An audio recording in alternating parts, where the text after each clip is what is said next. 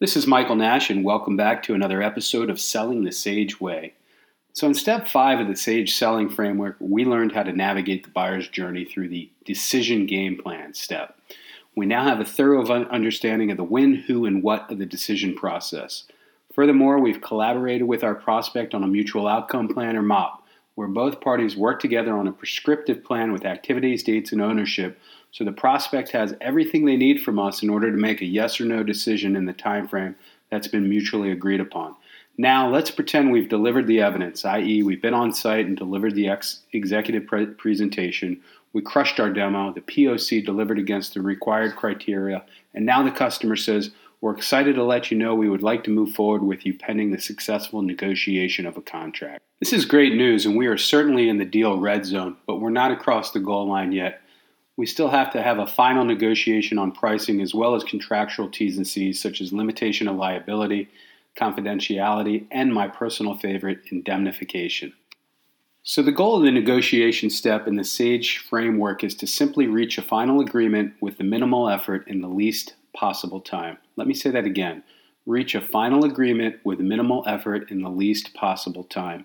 This is purposeful. I know from past experience that the longer the negotiation lasts, the worse the outcome.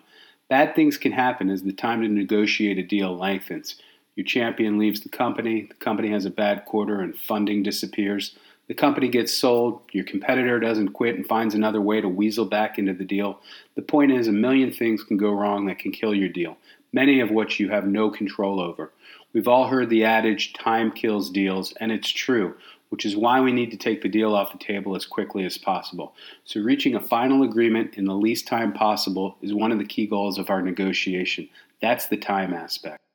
I also said with minimal effort. Reach the final agreement with the minimal amount of effort. That was purposeful as well. There's a direct correlation between the amount of effort involved in a negotiation and the likelihood of a successful outcome. Procurement organizations go to negotiation school too. They're taught to string the negotiation out. Come to the seller with a lot of asks. The more asks and the longer you string this out, the better deal you will get, so they're told. In fact, while negotiating with the seller, try to emotionally intimidate them. Get them off their game. Make them angry and emotional. That will lead to a better deal, too.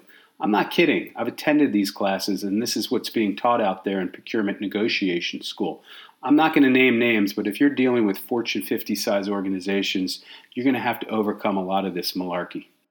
So here's the good news. If you follow your selling process well, the negotiation should be fairly easy. Why, you ask? Because remember, in the previous steps of the selling process, you came to an agreement with the prospect on the economic impact of their pain to the business, which may be in the millions of dollars a year. That was your layer two. The priority of solving their challenges was really high. That was layer three and the level of investment required should they select your solution was also agreed upon. In other words, you came together on pricing. In addition, you understand from your decision game plan step when the customer must have your solution in production delivering real world value to the business. You know, time is not on their side. They say information is power, and that is certainly the case here as you negotiate final price and terms. You are in a strong negotiation position as a result of a thorough and diligent selling process.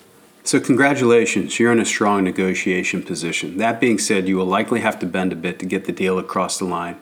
In order to make that happen quickly with the least amount of concessions, you have to leverage a negotiations framework. I highly recommend you, as a first step, review my episode called Want to be a better negotiator? Learn to be a strong seller first. In this episode, I provide details on the framework, which includes vision, principles, strategy, and tactics that all lead to closing high quality business and evolving into that of a trusted advisor.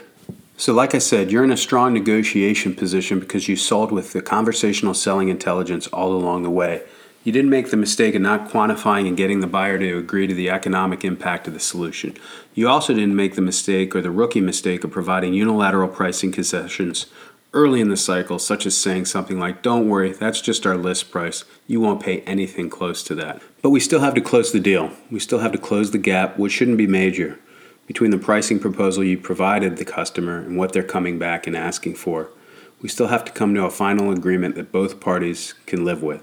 This is where I teach and train teams on how to build and utilize a levers framework to successfully negotiate winning deals on your price and your terms. This can be negotiated either with the business and or procurement. It's a powerful tool and process and it will ensure you keep your average selling prices high and don't leave money on the table.